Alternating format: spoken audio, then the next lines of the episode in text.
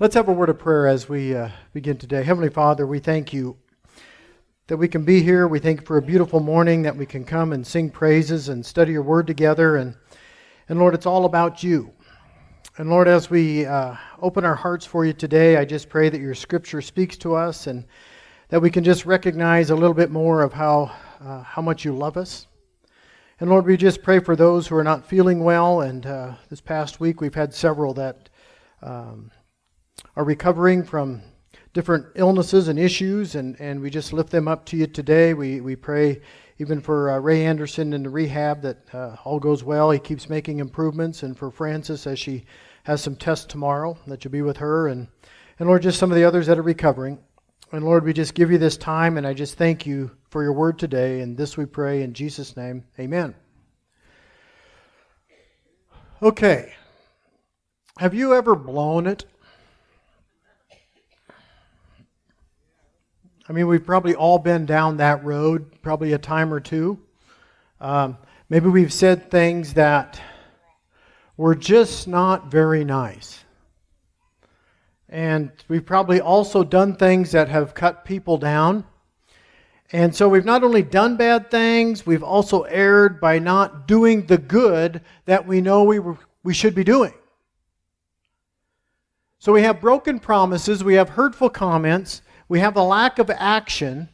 And if you put those all together or we live it in our lives, it can be very devastating. And a lot of times you might feel like we can just beat ourselves up over all the sins and mistakes that we've made. You ever felt that way? Now, that's the one side of the coin. On the other side is our reaction to hurt of what maybe others have said. But if you think about it, we can be really unforgiving people. We can become bitter. We can become angry. And when we are bitten, we can often bite back pretty well. Right? So, you ever been there? You ever been on either side? Maybe you're there right now. Maybe you've made some piercing comments or you've hurt someone in some way, or maybe you've been hurt and you're saying forgiveness is not in the cards. I am not going to forgive them. You're not going to forgive others, and you might not you might be at the point where you're saying, I'm not going to forgive myself. Forgiveness, grace, reconciliation is not on your menu at the restaurant right now. Maybe that's how you're feeling. So that's what we're going to talk about today as we continue talking about God's tremendous gift of grace. And so I want to look at one Bible character. We're going to glance at what he did, what was offered to him, and who he became. And so as, Jesus, as Jesus was approaching his death on his earthly ministry, he's talking to the disciples and to the people around him. And ultimately, Jesus was betrayed and he was arrested. The disciples all scattered, they deserted him, except for John. He hung around a little bit. So not only did the disciples flee, but Peter goes one step further and he denies Christ. Now, Jesus had told Peter that he was going to do that. He was going to deny him. And do you remember Peter's response? He's like, No way.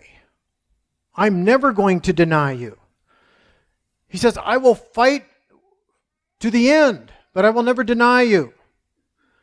And so while Jesus was being interrogated, Three times, Peter was asked the question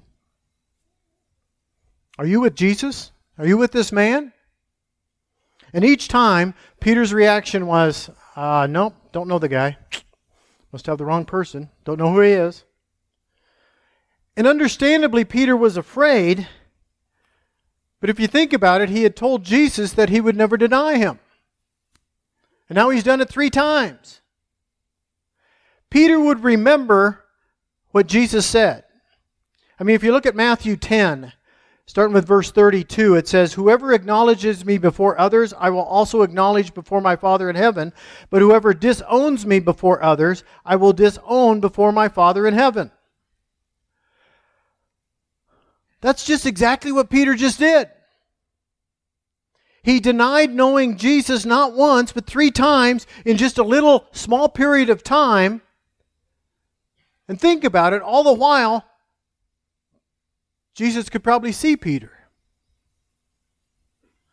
So have you ever felt like you've blown it like Peter?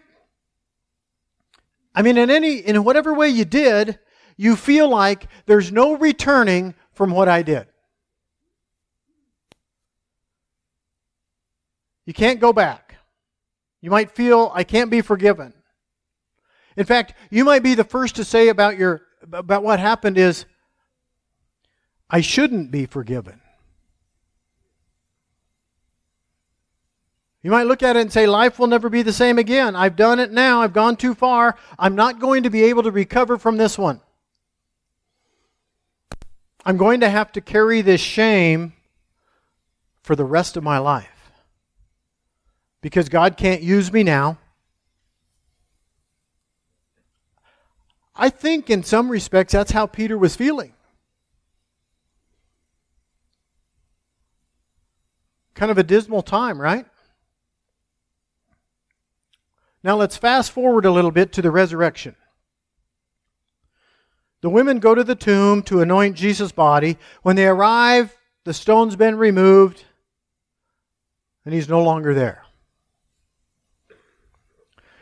It's also known as Easter, Resurrection Sunday. We get all excited. But when the women are there, they meet an angel who tells the women that Jesus wasn't there, that he had risen. But here's what's exciting if you go to Mark 16 7. This is kind of our key verse this morning. It says, But go tell his disciples and Peter, he is going ahead of you into Galilee. There you will see him just as he told you. Now, that's a very simple statement. A very, we, we, we miss this statement many, many times but it's so important. Now think about it. All the Peter's rejection, however, was public. A lot more obvious. And I can imagine Peter beating himself up over what he did. He's probably saying, I can never serve God again. I've messed it up.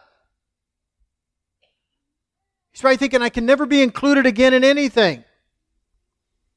He's thinking this is always going to be on my resume. It's always going to be on my Facebook page, all my, my Twitter accounts and Snapchat. It's all on there. I'll never be able to do again. I'm a loser. Plus, how could he show his face to the other disciples after what he did to Jesus?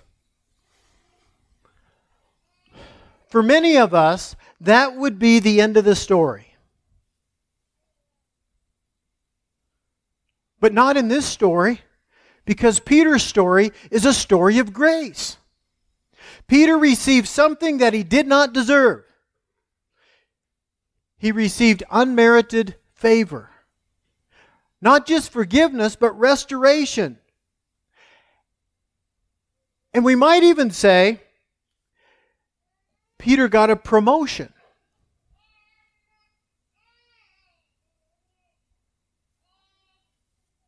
Now, it's not easy just in normal life to get a promotion. Most people just don't, you know, don't do that. The angels told those women to inform his disciples and Peter that Jesus is in Galilee. And so it's kind of an amazing story. Peter denies Jesus, walks out on his leader, turns his back on Jesus, denies he even knows him. Yet in the end, Peter's forgiven. He's restored, and he also becomes a great leader in the church.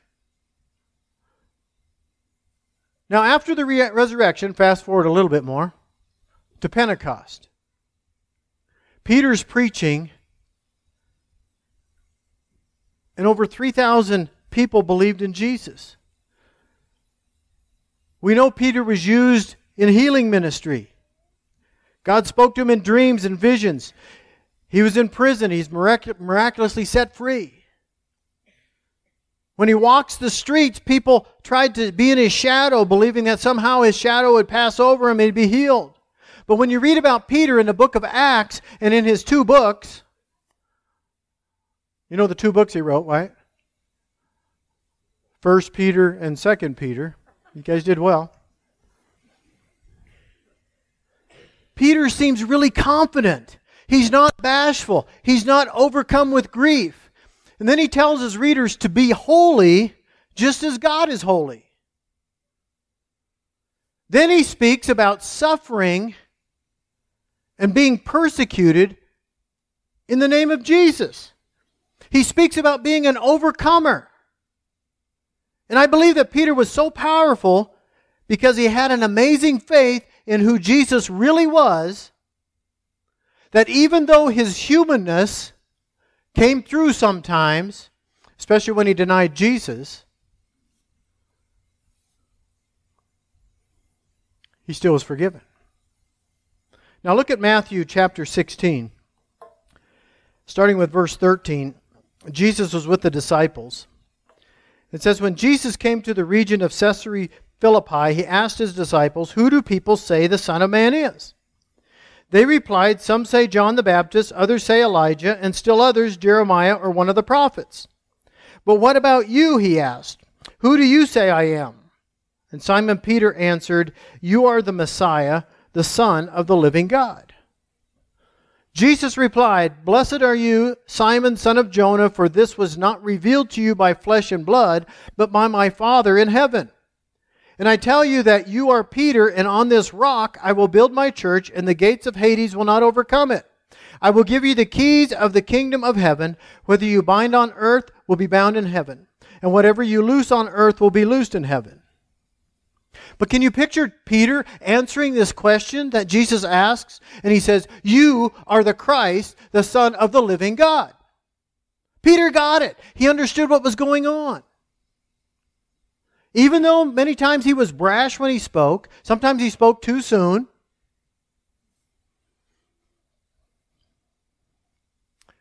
He wasn't real good about walking on the water for a long time. He attacked a Roman soldier that was kind of impulsive, chopping off his ear. But in spite of all of his faults, Peter knew who Jesus was. Jesus was in Peter's heart, mind, spirit, and body. And then Jesus proclaims that he's going to build his church upon Peter. Jesus knew the plan. He knew that Peter would reject him, but in spite of that, the church, the kingdom would start with Peter being the leader. It was a restoring power of the grace of God which brought healing to Peter, who needed it so much in his life. So, no matter how far you've fallen, no matter what you've done or what you've not done, no matter how many times you've messed up, and if we're going to be honest, I mess up quite often. No matter how many times we have sinned and we have fallen short of God's glory,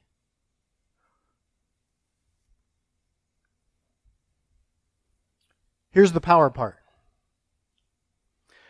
You are never too far down to be picked up and cleaned up and given a new start. Isn't that exciting? That should put a smile on our face.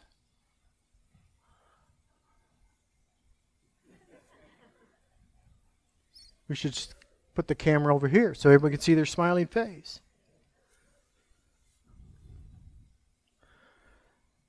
You might feel like your sins have excluded you from any hope of having a good life, of being a success.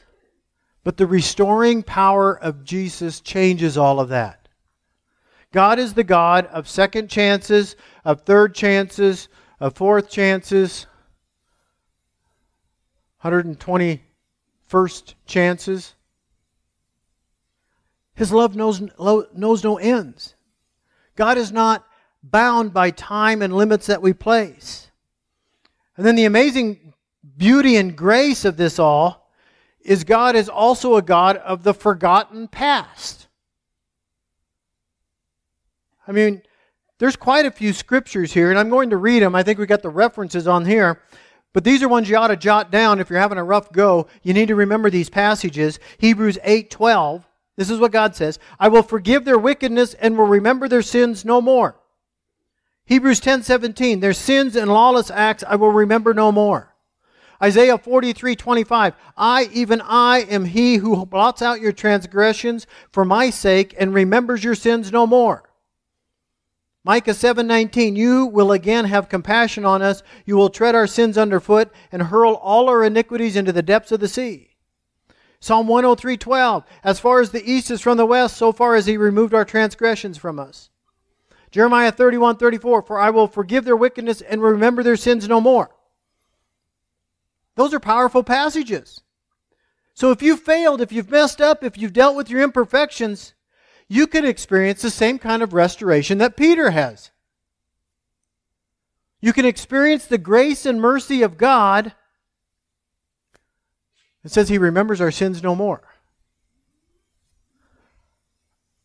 I can't always remember your sins no more. I can't cause myself to forget. Neither can you. But somehow God does. He no longer remembers our sinfulness, our failures, our mess ups, our bitterness, the self hatred that we might have. God takes it all upon Himself, and that's the amazing power and beauty of God. So, how do you get there? If your life has collapsed in failure, if you feel like you've disappointed yourself or you've been a disappointment to other people, if you're struggling with guilt and you're struggling with the inability to let go of what went wrong yesterday, how do you experience the restoring power of God? Well, I have a couple of suggestions, and they're pretty easy ones. In conclusion, does that help? Perk up your ears. Ready? Ready for that? Keep the door open for reconciliation with God because God's not done with you. He has great plans for you. Sin is very ugly, very destructive. There's going to be consequences for sins, but your sins will never have more power than God's grace. So, this is going to sound overly simple. But if you know me, I'm pretty simple, especially simple minded.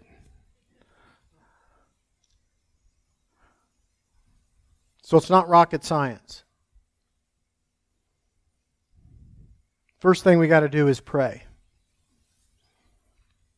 Pray, pray, pray. Then pray some more. And realize God has great plans for you, and sometimes we need to just talk to God. Just talk to Him. Share your struggles, share your pain, share what, what you're going through. Tell him the good and the bad. It's not like it's a shock to him, he already knows it. He just wants you to admit it and allow him to help you deal with it. So don't discount the power of prayer. And you know what? You don't have to do a certain a certain prayer. You don't have to be long winded in your prayer. You don't have to be in a certain position and stand on your head and do all these things. You don't have to do that. Short, quick prayers are just as effective as long winded prayers many times. So pray. And this next one's really profound. Getting God's Word. Read the Bible. Have you ever been reading and something just jumps off the page? I'll be reading and it's like this is a passage I've always read, I know this, and all of a sudden something jumps at me and goes, Wow, I never I never thought about that before. So don't give up reading and learning about who God is calling you to be. And I got one more suggestion. Don't neglect getting together with people who believe. It's so important in the world which we live, where it seems like anything goes. And sometimes we lose some of our hope and power because we have left the church. Surround yourself with people who will love and care for you. I mean, look around. This is a loving group of people. They even smiled once. It was a few minutes ago, but they did smile. If you want to be restored by the grace of God, open your heart up to the Holy Spirit. Ask Him to come in and just fill you with His presence, with His power, so that you can live the life that God has called you to live. The guilt, the failure, the shame, all these things can be washed away by God's tremendous grace and His incredible mercy. God is not the God of the forgotten past, He's a God of a brand new day. Not just a miserable day filled with the same old failures, same old defeats, but He's a God of a new day. A day of restoration, a day of victory, and a day of power, and it can be each one of ours. So if you've fallen, if your life isn't where you, it once was or where you want it to be, realize God can help you be restored by the power of Him. And if you're tempted to give up on yourself, don't give up on Him. Keep the door open. Let Him come in into your life with His mercy and grace. Keep God's light alive in your life. Let God do His thing. Don't try to control God. Just allow God to fill you with His love and His power and His grace and His mercy. Basically, we come to God with empty hands and an open heart.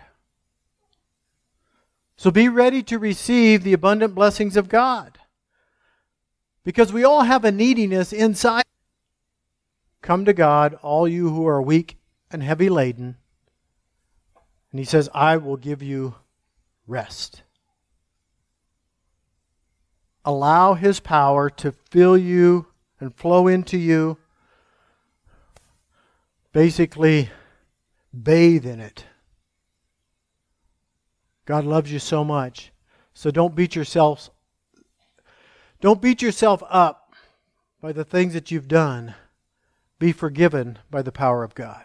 Let's pray. Heavenly Father, we thank you for your word. We thank you for this message from Peter. Just a true life example of, of what Peter went through and how he went from just uh, denying you and the shame that he was feeling into being powerfully used by you. And Lord, I thank you that you care deeply about each one of us and you want the same thing for us. And so, Lord, I just pray for all of us here that we can just lay all of that junk, get it off of us, and we just lay it at your feet knowing that you've got big plans for each one of us and you want to do a tremendous work and give us the power that we need. And so, Lord, I just pray, even if there's someone here that has never given their life to you, I just pray, even where they're sitting, they'll ask you into their heart and life. And Lord, we just rejoice and thank you for caring so much for us. And we thank you for that restoring grace that you offer to each one of us. And this we pray in Jesus' name. Amen.